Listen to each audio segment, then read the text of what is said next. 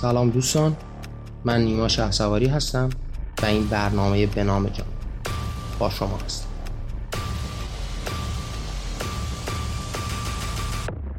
این قسمت پنجم از ویژه برنامه ایران 100 ساله است که ما قرار توی این قسمت درباره جمهوری اسلامی با هم صحبت بکنیم. ممنون که همراه من هستید. خب دوستان در قسمت های گذشته ای که ما در این ویژه برنامه ایران 100 ساله با هم صحبت کردیم از تاریخ پیش از مشروطه شروع کردیم و به انقلاب جمهوری اسلامی در سال 57 رسید موضوعات مختلفی در این چهار قسمت بیان شد. و اگر بخوایم چکیده ای از این مسائل رو با شما مطرح بکنیم تا به این قسمت تازه برسیم می‌تونیم اینجوری از آن بکنیم که ایران در دوره آجاری ها پیش از انقلاب مشروطه در شرایط وحشتناکی به سر می برد.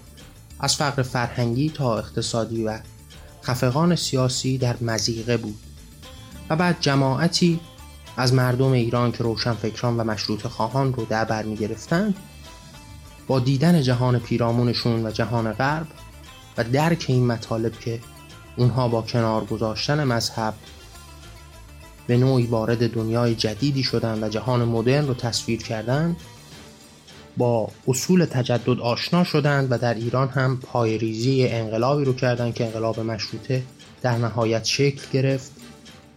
و بعد قدرتمندان داخل ایران پادشاهان به همراهی با دشمنان خارجی دست به دست هم دادند تا در برابر این انقلاب مردمی ایستادگی بکنند طی طریقت تاریخ اتفاقات مهم و بزرگ تاریخی از جمله جنگ جهانی اول و دوم باعث یک سری فعل و انفعالاتی در ایران شد. پادشاهی به اسم رضا شاه پهلوی سلسله پهلوی رو بنیان گذاشت و بعد تضادهایی که بین این دو پادشاه پهلوی پدر و پسر وجود داشت نارضایتی هایی رو بین مردم به وجود آورد. مردمانی که در دوران مشروطه به فکر تجدد بودند و به نوع این سنت و مذهب رو می‌خواستند کمرنگ بکنند طی گذشته سالیان پایگاه مردمی مذهب قدرتمندتر شد. ما در قسمت گذشته در باب گروه های مختلف و تیف های فکری که وجود داشتند و پیش از انقلاب قدرتمند بودن صحبت کردیم. سه تیف رو نام بردیم. اون جماعتی که افکار چپگرایانه داشت و کمونیست بود اون جماعتی که مذهبی بود و مذهبیون رو تشکیل می‌داد با اعتقادات مذهبی سعی در انقلابی کردن جامعه داشت. و ملیگراهایی که به نوعی نمادشون مصدق بود و میشه نام برد که اونها همون مشروط خواهان گذشته ایران بودند که حالا طی مرور زمان افکار جدیدی رو هم به باورهای خودشون اضافه کردن خب ما صحبت کردیم و بحث رو به اینجا رسوندیم که عوامل مختلفی باعث قدرت گرفتن بیشتر مذهبیون شد.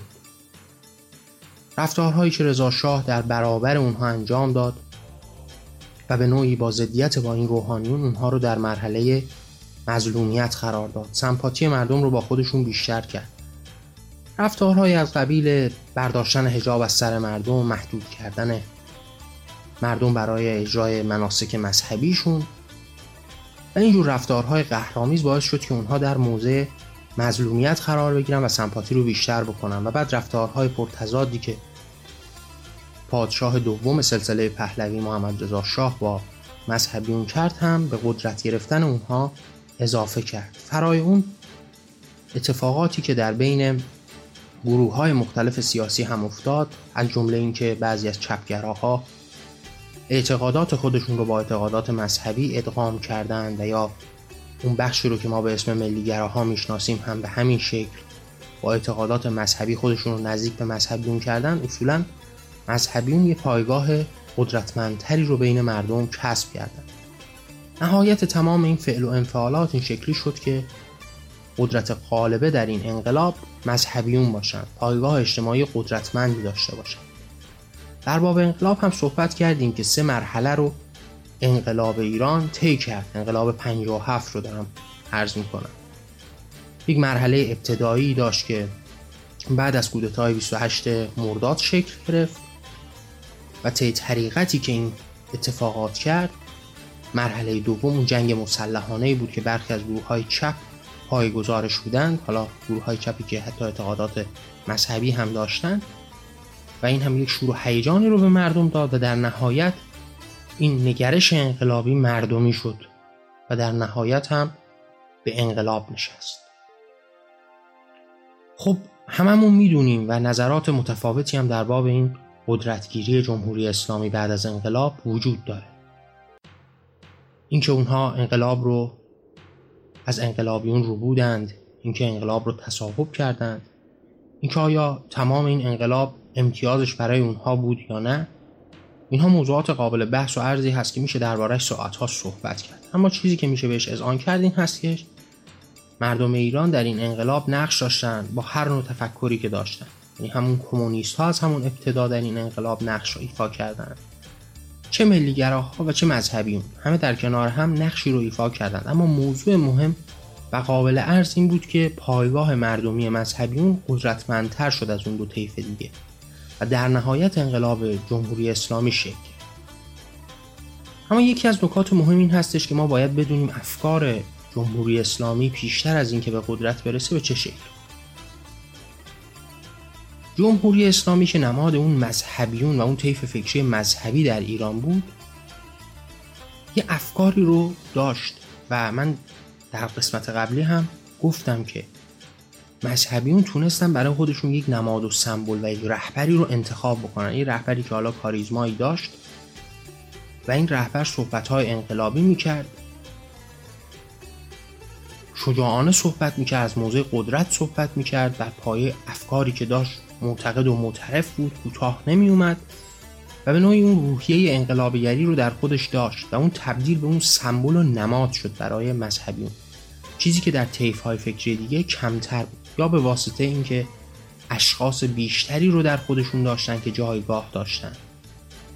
و این اشخاص در برابر هم قرار می گرفتن و گاهی اوقات همدیگر رو مهار می‌کردن همدیگر رو تضعیف می‌کردن و یا اینکه اصلا شخصیت کاریزماتیکی رو در خودشون نداشتن که بخواد همچین قدرتی داشته باشه. و یا شخصیت های کاریزماتیکی که خودشون رو متصل به اون فکر مذهبی دونستن. یعنی گفتم یک بخشی بودن که از افکار چپ تا ملیگراها خودشون رو وابسته به افکار مذهبیون دونستن و ناخداگاه خودشون رو زیر اون چتر و سیطره مذهبیون دیدن و رهبری اون شخصی که بین مذهبیون قدرتمند شده بود رو پذیرفتن. اما برای اینکه ما بخوایم به افکار این مذهبیون برسیم خب ایده ها و نظرهای بسیاری رو اینها مطرح می‌کردن که می‌شد به این کتاب ها به این نوشته هایی که ازشون وجود داشت رجوع کرد. یعنی اصل ولایت فقیه پیش از انقلاب هم مطرح شده بود و کسی که قرار بود زیر پرچم مذهبیون سینه بزنه می‌تونست با مطالعه این برسه به اینکه چه نظری رو دارن در باب نظام سیاسی. خب قاعدتا یک نظام فکری هست نظام اسلامی که تفکر سیاسی هم در خودش جای داره. یعنی پیامبر اسلام هم حکومت کرده در طول حیات خودش و اصولا عقاید اسلامی به شدت گره خورده با مباحث سیاسی هست. یعنی یک دین سیاسی هست. برعکس یک دینی مثل مسیحیت که مسیح در دوران حیات خودش خیلی به مباحث سیاسی نزدیک نشد و بیشتر از بود اخلاقی مردم رو پند و اندرز می‌داد اما مذهب اسلام اصولا دین اسلام یک دین سیاسی هست. و بعد برای اینکه برسن به این افکار می‌تونستن موضوعات مختلفی از این دست رو مورد مطالعه قرار بدن. و ببینند که این افکار چگونه بود.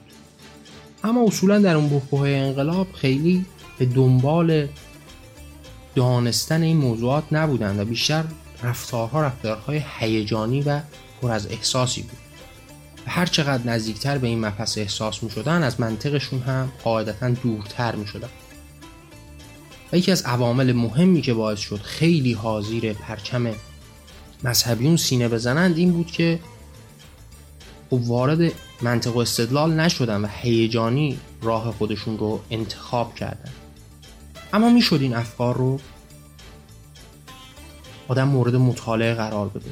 آرا و نظرات مثلا مذهبیون رو بدونه. حتی با خوندن اسلام و قرآن هم می‌شد به این موضوعات رسید. اینکه اسلام تا چه حد با دموکراسی هم پوشانی داره اینکه اسلام تا چه حد با آزادی های سیاسی هم پوشانی داره اینکه تاریخ اسلام تا چه حد با این آزادی های سیاسی هم پوشانی داشته قابل درک بود. اما در اون بخبه از تاریخ هدف و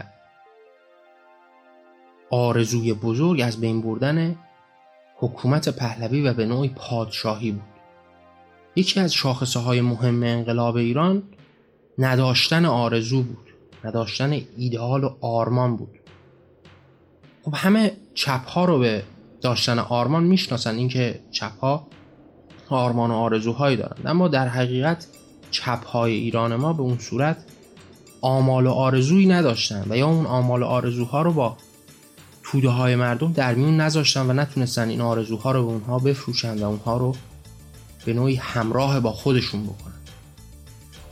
بیشترین هدف اون سیل از جماعت از بین بردن اون حکومت پادشاهی و انقلابی بود که در خودش نفع کردن اون قدرت پیش رو رو داشت عزل کردن اون قدرت رو داشت. شاید بزرگترین آرزوی اون طیف از مردم همون مخلوق کردن پادشاه بود. بیشتر شعارها هم طی همین طریقت و پی همین افکار پیش می‌رفت. یعنی شما به شعارهایی که پیشتر از انقلاب 57 گوش می‌دید می‌بینید که بیشتر مرگ بر شاه نقش اصلی و کلیدی رو داره. از آرزوها صحبتی به میون نمیاد خواسته ها مطرح نمیشه. بیشتر نفی هست که میداندار هست. انقلابی است که بر پایه سلب شکل گرفته. در راه ایجاب هیچ خواسته ای رو مطرح نمی‌کنه و نمی‌خواد چیز تازه ای رو ایجاد بکنه.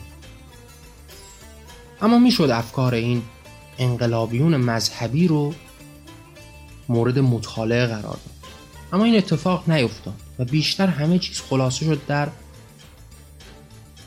مصاحبه هایی که از این شخصیت های مذهبی بیرون می اون نماد این شخصیت ها که مصاحبه می‌کرد و میدون و تریبون داشت به خصوص در سالهای آخر و در همون سالهای آخر هم تبدیل به چهره اول انقلاب شد. یعنی بیشتر انقلابیونی که در اون تاریخ ها هم بودن می‌دونن که تا سال 55 اسمی از خمینی به اون صورت در بین مردم وجود نداشت. خیلی کم رنگ بود. اما به یک بار تبدیل به یک شخصیت اصلی شد. و خب رسانه های غربی هم در این شناسوندن نقش ایفا کردن و اون عوامر دیگه هم که من برش مردم نقش ایفا کرد تا این رهبریت به نوعی تقدیم و تنفیز بشه برای اون بخشی از جامعه که اعتقادات مذهبی داشتن اما برای شناخت اون افکار بیشتر مردم به همون مصاحبه ها و صحبت ها و اعلامیه ها رجوع می‌کردن. صحبت هایی که خب پر از تقیه بود. تقیه یکی از بنیان های فکری مذهب شیعه در اسلام هست. برای اینکه قدرت رو به دست بگیرند حاضرند که خدعه بکنند. حاضرند که دروغ بگن تقیه بکنن. و افکار رو به اون صورتی که وجود داره در میون نذارن. در صورتی که اون افکار رو در کتاب هایی که به رشته تحریر در آورده بودن بیان کرده بودند. اما مردمی وجود نداشتن که بخوان این افکار رو مورد مطالعه قرار بدن. و بیشتر سندیتشون برای مواجه شدن با این طیف فکری همون مصاحبه ها و اعلامیه ها بود. مصاحبه هایی که بیشتر رنگ و بوی رسیدن به دموکراسی رو می‌داد. حتی وقتی سوال می‌شد که شما دوست دارید چه حکومتی در ایران پایریزی بشه خیلی ساده بیان می‌شد که یک حکومتی شبیه به همین حکومت فرانسه به عنوان مثال. و اینها به نوعی میداندار شد دیگه. و اون تیف هایی که تلاش های بسیاری رو هم برای این انقلاب و این تحول کشیده بودند از جمله ملیگراها و کمونیست ها احساس می‌کردن که این مذهبیون کاری نمی‌تونن انجام بدن و قدرت حکومت داشتن و حکومت داری رو ندارن نه؟ از نظر فلسفی نه از نظر تئوری نه از نظر عملی. قدرتی در اختیارشون نیست که بخوان همچین کاری بکنن. و بیشتر خودشون رو با همین مصاحبه ها دلخوش می‌کردن. افکار پیش از انقلاب جمهوری اسلامی بیشتر در همین حال و هوا بود. که قرار هست یک بنیان تاریخی که در ایران به اسم مذهب وجود داره و همواره قدرت داشته این بار در کنار مردم قرار بگیره تا این نهاد ظالم رو از کار بیکار بکنه و بعد از اون عرف جامعه ایرانی رو حکم فرما بکنه. بیشتر تمام آرزوها و خیالها در همین راستا بود که حالا قرار ایران اون چیزی که نداره رو به دست بیاره. یعنی شما وقتی به گذشته ایران نگاه می‌کنید می‌بینید که ایران از آزادی های نسبی برخوردار بوده. خب همه ما می‌دونیم که در جهان فعلی هم که داریم زندگی می‌کنیم همه چیز نسبی هست. یعنی هیچ جای ایدئال برای کسی نیست. نه از بود آزادی های اجتماعی آزادی های فردی امنیت شغلی هر چیزی رو که در نظر بگیریم. از نظر اقتصادی همه چیز نسبی هست. یعنی هیچ دولتی رو ما امروز نمی‌شناسیم که در ایدئال ترین شرایط خودش باشه. اما ایران ما در اون روزها از همه چیز به صورت نسبی برخوردار بود. آزادی های فردی وجود داشت. آزادی های اجتماعی وجود داشت. از نظر اقتصادی ایران در جایگاه بدی نبود. در جایگاه قابل تعملی بود. می‌شد شرایط رو بهتر هم کرد. و همه چیز از یک آرامش نسبی برخوردار بود. تنها نقطه ضعفی که ایران در اون روزها داشت مطمئنا خفقان سیاسی بود. نداشتن آزادی های سیاسی بود. که خب این شکوفای اقتصادی و این پیشرفت های اقتصادی هم به این موضوع به نوعی ارزش چند برابری هم داده بود. یعنی در کنار این رونق سیاسی همواره کشورها نیازمند این هستند که به آزادی های سیاسی هم برسند. و بزرگترین فقدانی که در اون روزها در ایران احساس می شد آزادی های سیاسی بود. و مردم ایران هم احساس می‌کردن با این انقلاب به این خاصه خودشون هم می‌رسن و بیشتر صحبت هایی که در اون روزها هم از این مذهبیون نقل می‌شد در همین راستا بود. یعنی به نوعی همپوشانی با ملت می‌کردن. اما هر چقدر پایگاه اجتماعی بیشتر و بیشتر می‌شد قدرت اجتماعی بیشتر می‌شد و می‌تونستن تکیه بکنن به این توده ها آرای خودشون رو با زبان محکمتر و قویتری بیان می‌کرد هر چقدر این پایگاه رو محکمتر و مستحکمتر می‌دیدند می‌تونستن حالا از آرای خودشون راحتتر صحبت بکنن یعنی شما اگر برمیگشتید به چند سال گذشتهش می‌دید که اونها خودشون رو یک بخشی از این حرکت می‌دونستن. اما وقتی دیدن که خب توده ها همپوشانی بیشتری با اونها دارن می‌تونستن حالا آزادانه صحبت های خودشون رو بکنن و خودشون رو محور این تغییرات بدونن. در مجموع میشه موضوع رو اینجوری بیان کرد که این تیف های مختلف فکری که من دربارشون صحبت کردم در این انقلاب و قاعدتا نقش داشتن. هر کدوم نقش رو ایفا کردن. به حوادث و به زنگاه های تاریخی هم که نگاه بکنیم این همپیمانی تیف های فکری با نگاه مذهبی بود که انقلاب رو پیروز کرد. یعنی همه در باب اون ملیگراهایی که با خمینی همپیمان شدن می‌دونیم. همه می‌دونیم که در یک بزنگاه مهم تاریخی این همپیمانی و این دیدار با نماد و نشانه مذهبیون خب یک کمک بزرگی به انقلاب کرد که یک پایگاه اجتماعی رو که قدرتمند بود به واسطه حضور کسی مثل مصدق به واسطه تاریخچه‌ای به اسم مشروطه اونها رو هم همپوشان کرد با اون نگاه های مذهبی. حتی این دست برادری از طرف کمونیست ها هم به سمت مذهبیون داده شد. و چون هدفی قایی برای همه مشترک بود و اون هم از بین بردن سلطنت و خلق کردن پادشاه پهلوی ها پادشاه دوم پهلوی ها اینها رو همه رو با هم متحد کرد. و در مجموع و در پایان این داستان ما رسیدیم به جمهوری اسلامی که قدرت رو به دست گفتم خیلی توی این برنامه خاص ما قصد نداریم که در باب تاریخ و اتفاقات تاریخی به صورت ریز صحبت بکنیم و بیشتر می‌خوایم یه برایندی رو داشته باشیم از اتفاقاتی که افتاده و این نتیجه گیری بکنیم.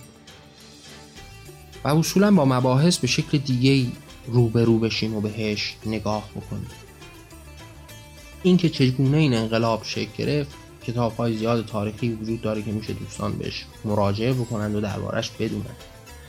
ما گذرا از روی اینها میگذریم. اینکه چگونه این ترک بین ملیگراها خورد. ملیگراهایی که به مشروطه باور داشتن چگونه یک طیفیشون یه طیف خیلی کوچکشون موندن برای اصلاحات و یک طیف بزرگ و عظیمشون هم داستان شدند با مذهبیون برای انقلاب.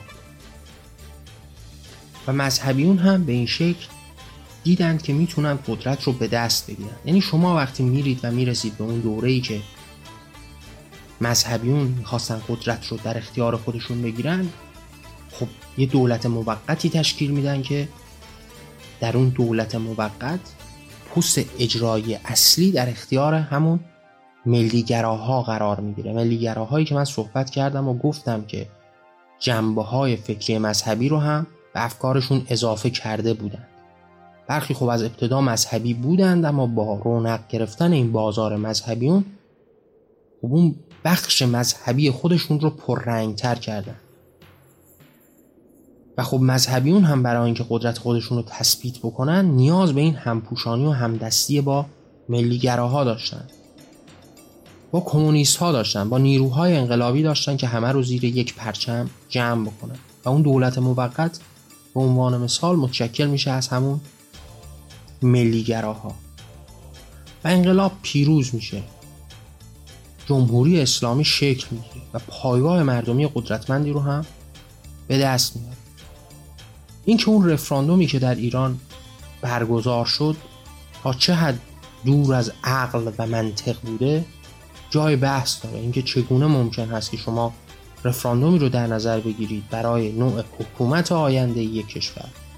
تنها یک نوع از حکومت رو برای داشتن و یا نداشتن مورد قضاوت قرار بدید تا چه حد احمقانه و عوض هست موضوع قابل ارزی یعنی میشه ساعتها در باب این صحبت کرد که چگونه مردمی سالیان دراز تلاش کردند تا به یک انقلاب برسن و در نهایت حق انتخابشون بین یک موضوع هست که آیا می‌خوان یا نمی‌خوان. یعنی یا جمهوری اسلامی رو می‌خواید یا نمی‌خواید.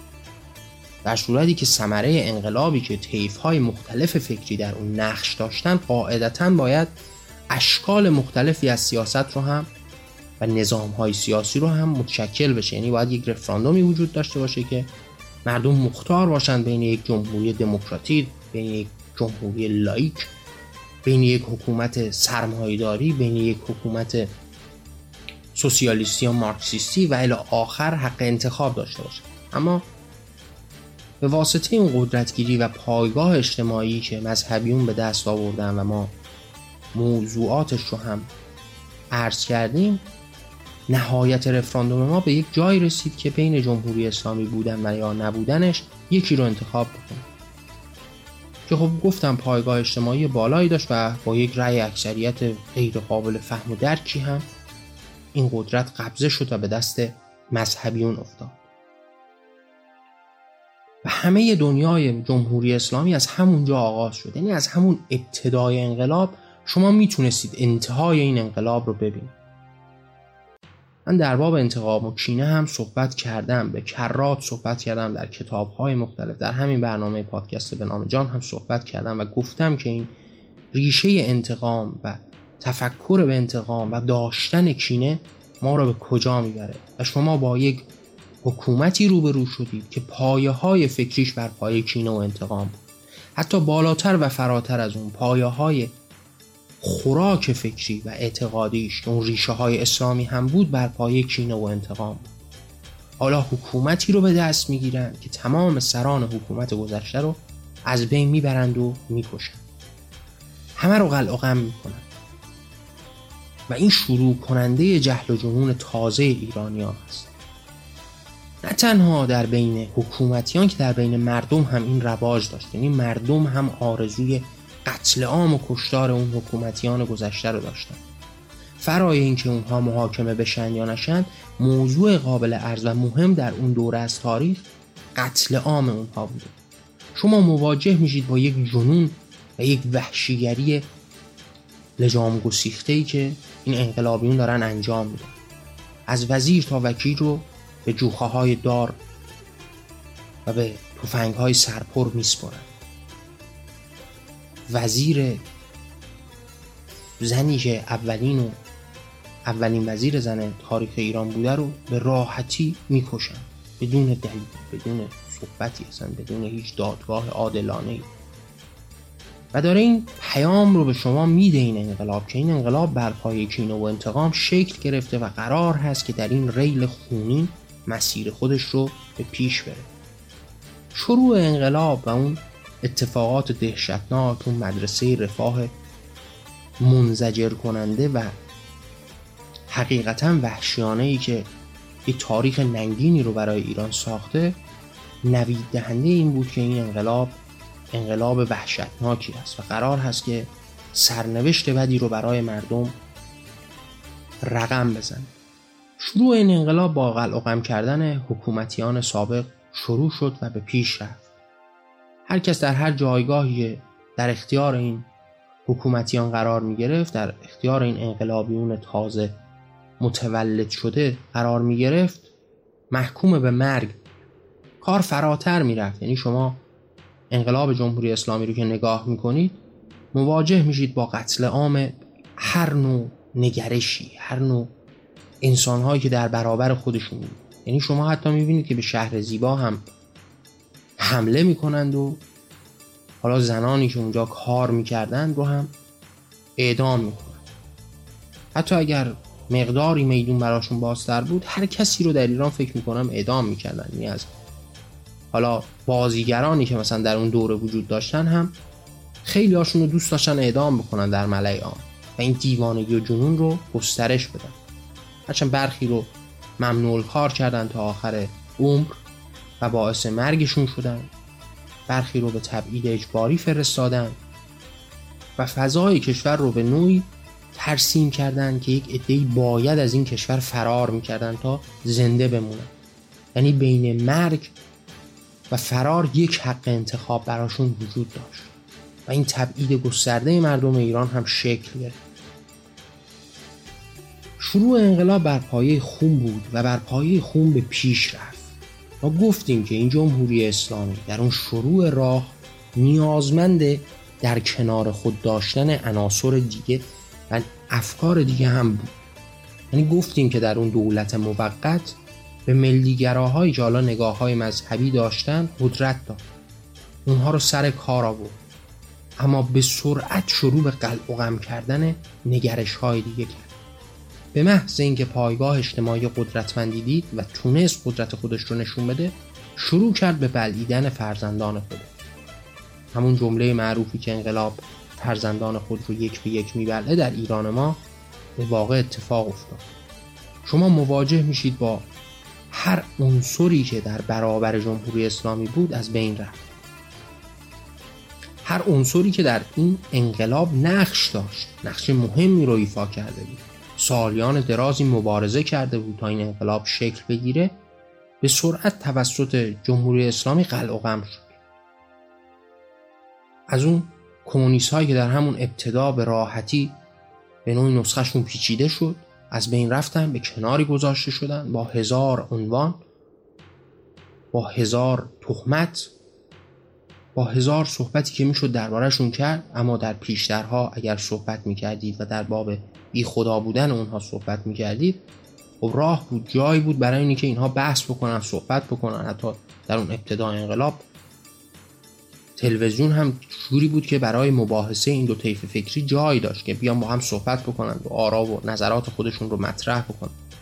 اما به سرعت با این نگرشی که دیدند و فهمیدند که یک پایگاه اجتماعی قدرتمندتری دارن نسبت به اون کمونیستا خب به راحتی کمونیستا رو از این صفحه حذف کردن. بعد رفتن سراغ ملی مذهبی ها رفتن سراغ همون جماعتی که ما به عنوان ملیگراها می‌شناسیم و اون طیفی که از این ملیگراها جدا شده بودند یا حتی بودن در دل اونها و اون نگاه های مذهبی رو داشتن و نزدیکی داشتن و کمک کردن در این انقلاب. کمک های به سزایی. ما گفتیم شروع این مراحل انقلابی از همون جبهه ملی اتفاق افتاد دیگه. یعنی اگر ما در نظر بگیریم که انقلاب مشروطه به واسطه مشروط خواهانی شکل گرفت که دهتها همون طیف فکری مل... ملیگرا رو تشکیل دادن شروع مرحله دوم انقلابی که به 57 هم رسید اون مرحله بعد از کودتای 28 مرداد بود. پس باز هم ما مواجه میشیم با یک طیفی به اسم ملیگرها. پس نقش عمده و به سزایی رو در این انقلاب بازی کردن. اما به سرعت کنار گذاشته شدن.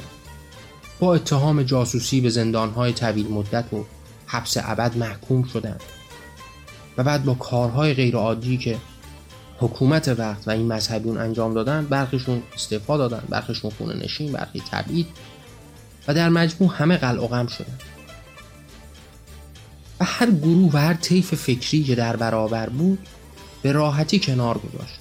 بعد رسید نوبت به کسانی که همپوشانی بیشتری داشتند با این افکار حالا برخی از اینها مواجه شدند با این رویای برباد رفته با صحبتهایی که باور کرده بودند و دیدن که برعکسش هست.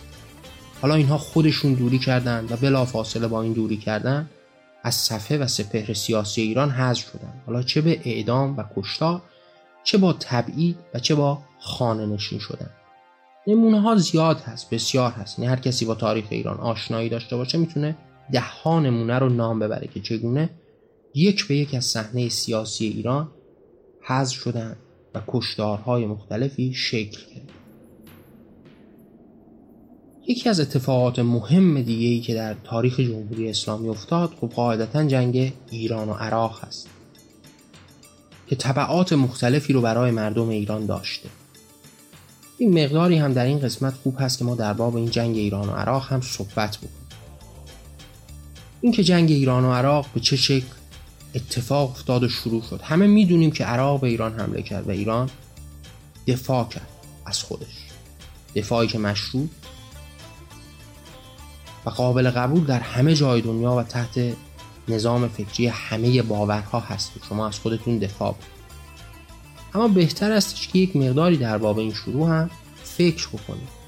اینکه تا چه حد مذهبیون تحریک کردن صدام حسین رو که به ایران حمله بکنه. اینکه تا چه حد در پی شوراندن مردم در عراق بودند که انقلاب اسلامی و انقلاب جمهوری اسلامی به نوعی منتشر بشه و به عراق هم برسه. خب می‌دونیم که عراق هم یک بخشی شیعه داره دیگه. ما در یک بخشی زندگی می‌کنیم از جهان.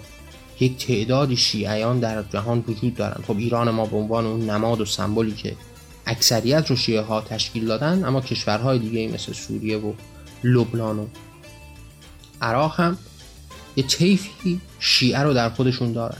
تا چه حدی این مذهبیون در تکاپو بودن تا عراقی ها رو به انقلاب بکشونن؟ و این تحریک بزرگی هست برای یک کسی مثل صدام حسین. فرای اون رفتارهای وحشیانه و احمقانه ای که نسبت به آمریکا انجام دادن. اینکه شما با آمریکا مشکل داشته باشید قابل احترام هست. اینکه آمریکا رو به عنوان یک قدرت ظالم در جهان بشناسید قابل احترام هست. همونطوری که من باور دارم هیچ آزادی خواهی در جهان وجود نداره که با همفکری با آمریکا داشته باشه. این موضوع مشخصی است که من همیشه بهش باور داشتم. آمریکا برای من به عنوان مثال نمادی از خدا بر روی زمین. این نمادی از اون زورگویی قدرت طلبی و قدرت پرستی در این شکی نیست. اما اینکه با این چه رفتاری قرار هست که حالا با این کشور بشه مهم. اینکه شما در قبال ظلم هایی که بهتون میشه قرار هست چه کار بکنید مهمه اینکه در جهانی زندگی می‌کنیم که حالا امروز قرار هست که بر اساس گفتگو مشکلاتمون رو حل بکنیم. برخی از مشکلاتمون رو بر پایه تبادل فرهنگی حل بکنیم. و راه حل های اقلانی داشته باشیم برای حل مشکلاتمون موضوع قابل ارزی هست. اما اگر قرار باشه این دشمنی ها رو به وحشیانه ترین شکل خودش جواب بدیم قاعدتا دچار موزل و مشکل خواهیم شد. همه ما در باب اشغال سفارت می‌دونیم و اینکه این اشغال سفارت تا چه حد باعث و به وجود آورنده این جنگ شد هم قاعدتا همه دربارش می‌دونیم. اینکه شما حتی به واسطه یک کینه و انتقامی که دارید دست به همچین کاری می‌زنید.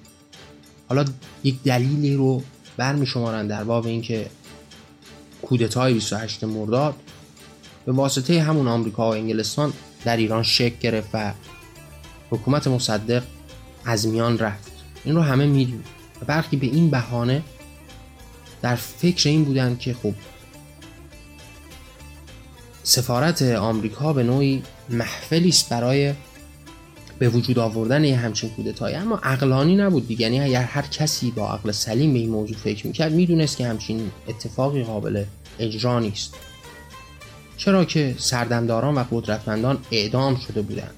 به خاک و خون کشیده شده بودند. و عناصر اصلی حکومت پهلوی حالا چه ارتشیان چه ساواکی ها چه شخصیت های سیاسی یا مرده بودن یا کشته شده بودند یا تبعید شده بودند یا فرار کرده بودند و اصولا قدرتی وجود نداشت که بخواد قدرت جایگزینی برای این انقلاب باشه. و فرای اون خب همه در قوانین بین الملل می‌دونیم که سفارت هر کشور خاک اون کشور در کشور مقصد هست. یعنی ما داریم در باب یک بخشی از خاک صحبت می‌کنیم که به عنوان خاک آمریکا در ایران به حساب میاد. اون قوانین و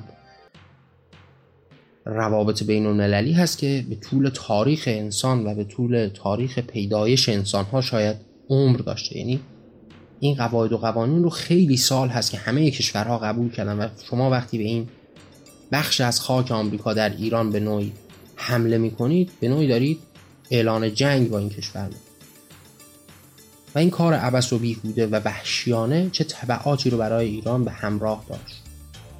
فرای اون قدرت طلبی و قدرت پرستی کسی مثل صدام حسین و داشتن خیالاتی برای اینکه می‌تونه ایران رو در این بحبوحه و در این تنگنا از آن خود بکنه و ایران رو به دست بیاره و بر این عقده های تاریخی خودش به نوعی فائقیات هم موضوع قابل ارزی بود که باعث پیدایش این جنگ شد. و ایران ما دوچار یک جنگ شد.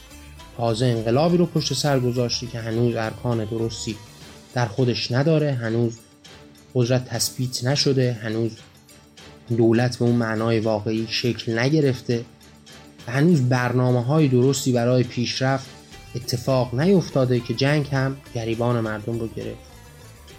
این جنگ برای جمهوری اسلامی نعمات بیشماری داشت. حتی شما مواجه میشید با این مذهبیون که این جنگ رو نعمت خدا می‌دونه. چون حقیقتا هم برای اونها نعمت بزرگی چرا که این جنگ باعث شد تا اونها بتونن وحشیانه تر رفتار خودشون رو در ایران حکم فرما بکنن. تونستن به سادگی انسانهای بیشماری رو بکشند از بین ببرند تونستند هر صدای مخالفی رو از بین ببرند تونستند عوامر وحشیانه ای که داشتن رو در ایران حکم فرما بکنن قانونمند بکنن قدرتمند بکنن. تونستن پایه های حکومت خودشون رو تثبیت بکنن. تونستن خودشون رو به عنوان یک حکومت واقعی قلمداد بکنن. و از اتفاقاتی که قرار بود این حکومت تازه پک تازه تأسیس رو زیر سوال ببره جلوگیری بکنه. و این جنگ برای مردم ایران دستاوردی به جز نابودی، بدبختی، فقر، فلاکت و عناوینی از این دست نداشت. جنگی که می‌تونست بعد از دو سال پایان پیدا بکنه جنگی که می‌تونست بعد از آزادی خرمشهر به اتمام برسه با آرزوهای محال و احمقانه ای که در دل مذهبیون بود به درازها کشید همه می‌دونن و اینها موضوعات قابل ارزی هست که کشورهای مختلف جهان در پی این صلح بودند و می‌خواستند که با دادن قرامت تا خیلی از کشورهای عربی قرار بود که با دادن یک قرامتی به دولت ایران و کشور ایران این جنگ رو خاتمه بدن. اما سودای رسیدن به فلسطین و از بین بردن اسرائیل در همون دوران هم در دل این مذهبیون پررنگ و قدرتمند بود و بدون اقراق میشه گفت که دو سال جنگ تحمیلی تبدیل به هشت سال جنگی شد که دیگه دفاع نبود. 6 سال از اون دفاع نبود حمله بود. حمله بی سرانجام که یک سانتیمتر به خاک ایران هم اضافه نکرد و هیچ کدوم از اون اهداف احمقانه رو پیش نبرد و در نهایت بدل به اون جام زهری شد که هزاران هزار انسان رو به خاک و خون کشید. هزاران هزار انسان رو جانباز و معلول کرد. و کشوری رو به فقر دچار کرد. امروز هم که امروز هست شما وقتی به جنوب کشور میرید مواجه میشید با ساختمان هایی که از بین رفته. هنوز زمین هایی وجود داره که به مین آغشته است و هنوز هم ما مواجه میشیم با کودکانی که در این وحشیگری از بین میرند جنگی که برای ما دهشتناک بود و برای جمهوری اسلامی یک نعمت بزرگ. برای مردم ایران وحشتناک بود.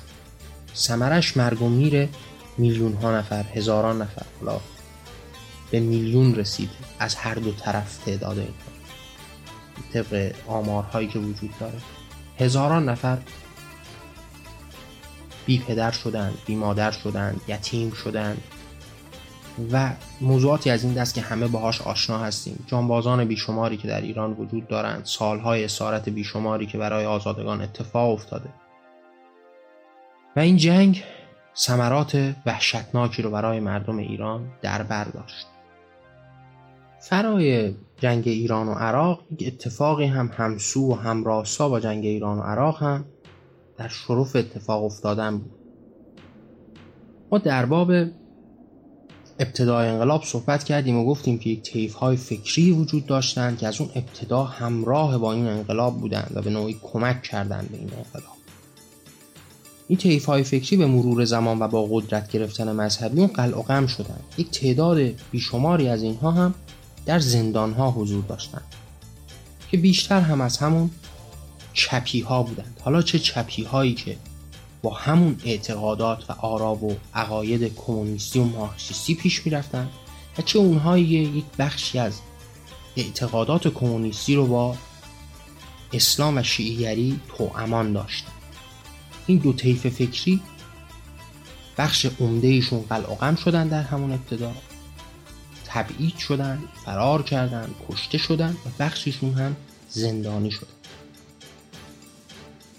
و وحشتناکترین اتفاق تاریخی ایران در این تاریخ معاصر و در این بره هایی که ما در بابش صحبت کردیم اتفاق افتاد و سال 67 شکل گرفت سال 67 نقطه است که جمهوری اسلامی وحشیانه ترین کارهای ممکن رو انجام بده جمهوری اسلامی به نوعی خودش رو تموم کرده و من اعتقاد دارم که جمهوری اسلامی به واسطه سال 67 از بین رونده است. این جمهوری اسلامی از و نابودی خودش رو از سال 67 که داره. سال 67 سال خونین و وحشتناکی است که جمهوری اسلامی همواره این ننگ رو به پیشانی خودش خواهد داشت. شما برید و بخونید و بدونید از نایبین این طیف فکری و این مذهبیون که چگونه اعتقاد دارند در آینده تاریخ از اونها چه شکلی صحبت خواهد از قتل عام و کشتاری صحبت خواهد کرد که به وحشیانه ترین شکل ممکن اتفاق افتاد. یک مقداری اگر بخوایم در باب این موضوع صحبت بکنیم تا دوستان بیشتر با این موضوع آشنا بشن می‌تونیم چکیده ای دربارهش صحبت بکنیم. خب ما گفتیم یه طیف فکری وجود داشت که کمونیست بود و یک طیف فکری که از کمونیست ها به نوعی انشعاب پیدا کردن و اعتقادات مذهبی داشتن. اینها طیف قدرتمندی بودند در اون ابتدای کارهای مهمی هم برای انقلاب کردن. طی مرور زمان خب خیلی ها از این جمهوری اسلامی برگشتن بعد از دیدن اتفاقات. خب هر کدوم جایی از این قطار پیاده شدن. برخی رو به زور پیاده کردن. برخی از اینها هم به زور پیاده شدن. ثمره تمام این اتفاقات یک جماعتی بود که حالا قلقم شده بود یک جماعتی بود که تبعید شده بود اما یک جماعتی بود که زندانی شده این زندانیان در دادگاه های جمهوری اسلامی با همون قواعد خب به واسطه رفتارهایی که انجام داده بودن یک حکمی گرفته بودن. حالا وقتی ما در باب رفتارها هم صحبت می‌کنیم منظور این نیستش که اونها تفنگ به دست گرفته بودن. چرا که اگر تفنگ به دست داشتن به راحتی محکوم به مرگ می‌شد. منظور این هست که حالا جزوه ای رو همراه داشتند اعلامیه ای رو همراه داشتند یا در یکی از تظاهرات ها شرکت کرده بود یا در گروهی که عضو بودند به واسطه میتینگ و نشستی که داشتند این گروه دستگیر شده بود و اینها به دادگاه های جمهوری اسلامی فرستاده شده بودند. اینها در دادگاه حکم خودشون رو گرفته بود. یکی محکوم به 5 سال زندان شده بود یکی به 10 سال یکی به 15 سال و الی آخر هر کدوم یه محکومیتی داشت و در زندان بود. یکی از این طیف های فکری خب از همون ابتدا هم با عراق همسویی داشت و با یک تفکرات ابلهانه و احمقانه به فکر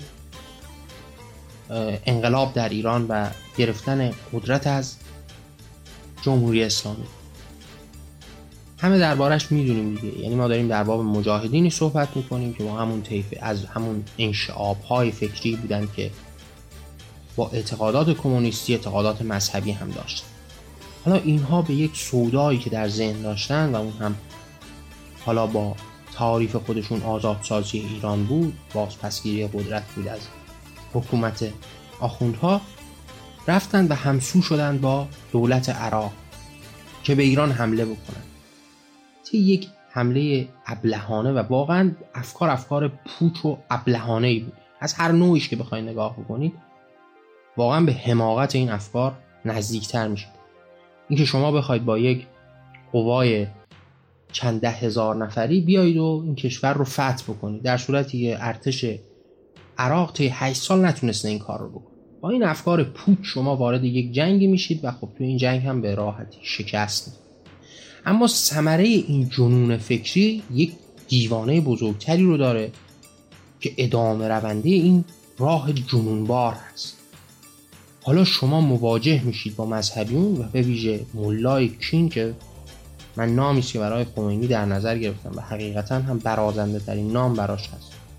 شما مواجه میشید با این ملایی که پر از کینه و انتقام هست که در ازای حمله که اینها به ایران کردند و با جمهوری اسلامی به نوعی وارد نزاع شدن باید تمام این زندانی ها کشته بشن. همه اینها از زیر تیر بگذرن. و اینجا اون قتل عام وحشیانه سال 67 شکل می‌گیره. حالا کسانی که اولا در این گروه نبودن یعنی بخشی از کمونیست ها که خب هم رأی و هم فکری به قول به طور کلی با مجاهدین نداشتن. چون اصلا از نظر فکری و گروهی با هم هم راستا و هم داستان نبودن. و یک بخشی که شاید حتی در این گروه بودن خبری از این اتفاقات نداشتن و نمی‌دونستن چه اتفاقی داره میفته و اینکه حتی اگر هم رأیی هم با اونها داشتن خودشون مرتکب جرمی نشدن. یعنی ما در همه جای دنیا به واسطه فکر کسی رو مجازات نمی‌کنیم. یعنی شما ساعتها و روزها اگر به فکر قتل دیگری باشید هیچ دادگاهی در جهان شما رو مجازات و محاکمه که نمی‌کنه. شما در فکرتون باور داشته باشید که می‌خواید یکی رو بکشید. خب این فکر که عاملی بر ارتکاب جرم نیست و هیچ جایی به عنوان جرم شناخته نمیشه. اما ما با دیوانگانی روبرو بودیم که این وحشیگری رو به نهایت رسوندن و این کشتار وحشیانه رو شکل داد دادگاه های مرگی که یک هیئت مرگی رو به همراه داشت هیئت سه نفره ای که حالا قرار بود از این زندانیانی که حکم گرفته بودند بازجویی بکنه و در جواب سوال هایی که می‌پرسه با شنیدن یک جواب منفی حکم قتل اینها رو امضا بکنه. حکم و دست نوشته ای که از ملای کین می‌رسه و قرار هست که این ملای دیوانه ایران رو به خون بکشه و سال خونین 67 و این تابستان خونین رو رقم بزنه. 67 اتفاق میفته و شما مواجه میشید با یک هیئت مرگی که از زندانیانی که حکم گرفته بودن سوال می‌کنه. آیا شما به خداوند اعتقاد داری؟ حالا داره از یک مارکسیست سوال می‌کنه که خب قاعدتا آتئیست است و به وجود خدا اعتقادی نداره. خب جواب اون می‌تونه نباشه. وقتی نه هست حکم اون آدم مرگ است. یعنی شما وقتی دارید در باب قتل عام عقیدتی صحبت می‌کنید مفهومش همین هست. وقتی در باب زندانی عقیدتی و سیاسی صحبت می‌کنید این هست. حالا ما در باب زندانی صحبت نمی‌کنیم. در باب قتل عام عقیدتی و سیاسی صحبت از شما سوال میشه آیا به گروه خودتون پایبند هستی؟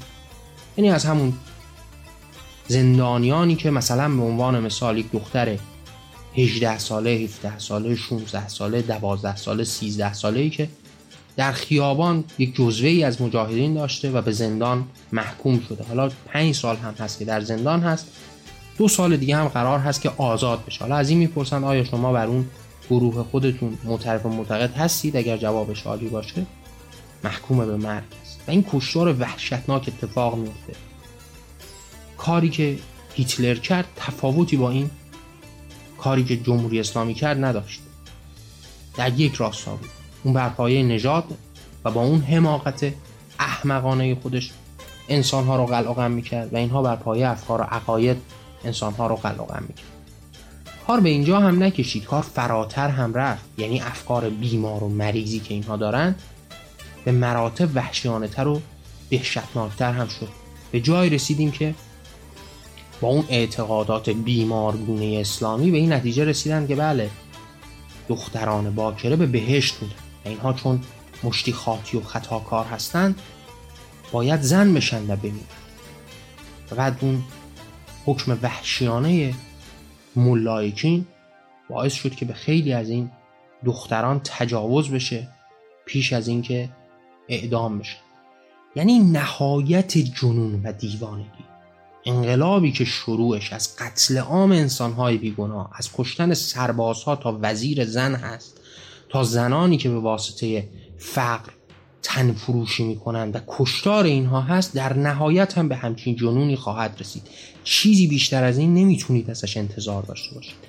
و اگر با این فلسفه فکری و فلسفه اسلامی آشنایت داشتید خب قاعدتا دوچار همچین جنونی نمی‌شد شما اگر روبرو می شدید و کتاب قرآن رو می خوندید مواجه می شدید با رفتاری که قرار هست با یک محارب بکنه شما در کدوم نظام فکری مواجه میشید با کسی که بگه کسی که محاربه با خدا می‌کنه باید یک دست و یک پاش رو به صورت برعکس ببور کدوم نظام فکری تا این حد درنده خوی و وحشی هست؟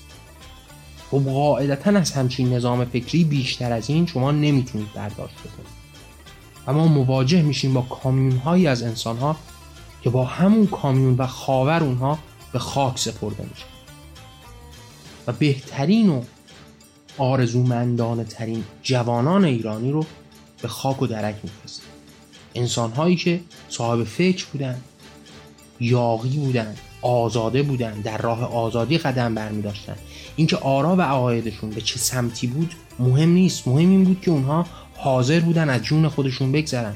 شما تصور بکنید انسان هایی که تا آخرین لحظه عمرشون حاضر بودن بر عقاید خودشون پایبند باشن و از جون خودشون بگذرن. اینها قاعدتا بهترین جوانان بودن بهترین جوانان ایران در اون روزگاران بودن و اینها همه به جوخه های مرگ فرستاده شدند. یک به یک اعدام شدند و به دار کشیده شدند.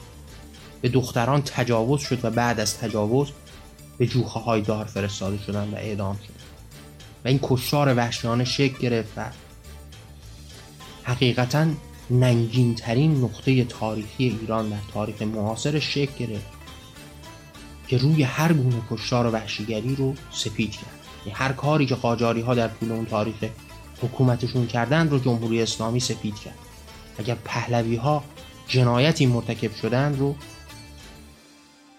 جمهوری اسلامی در جوابش این دیوانگی رو نشون داد تا همه رو سپید باشند و همه در برابر تاریخ رو سپید قرار بگیرند که جمهوری اسلامی اومده بود برای قلقام کردن و نشر این جنون و دیوانه سال 67 سال مهم و بزرگی است در تاریخ ایران و به نوعی در همون تاریخ پرونده جمهوری اسلامی به اتمام رسید.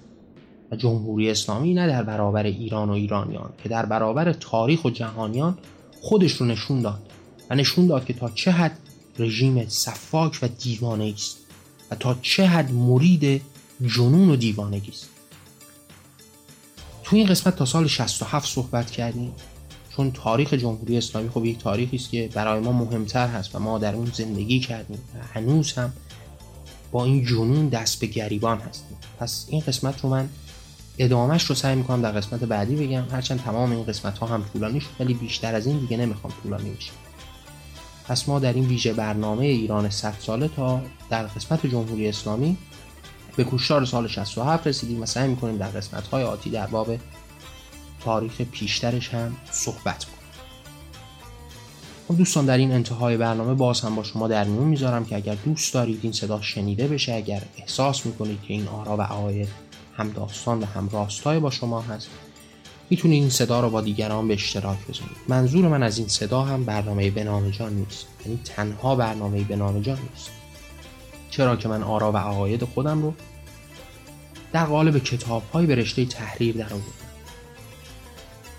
در قالب شعر، داستان، رمان، مقالات، آثار تحقیقی اینها در وبسایت جهان آرمانی وبسایت رسمی من موجود هست تا شما بتونید به صورت رایگان دریافت و مطالعه بکنید. و اگر دوست داشتید با دیگران به اشتراک بگذارید تا این صدا بیشتر شنیده بشه و همراهانی به این مسیر بپیوندند ممنون که همراه من بودید. من نیما سواری و این برنامه به نام جان. در پناه آزادی.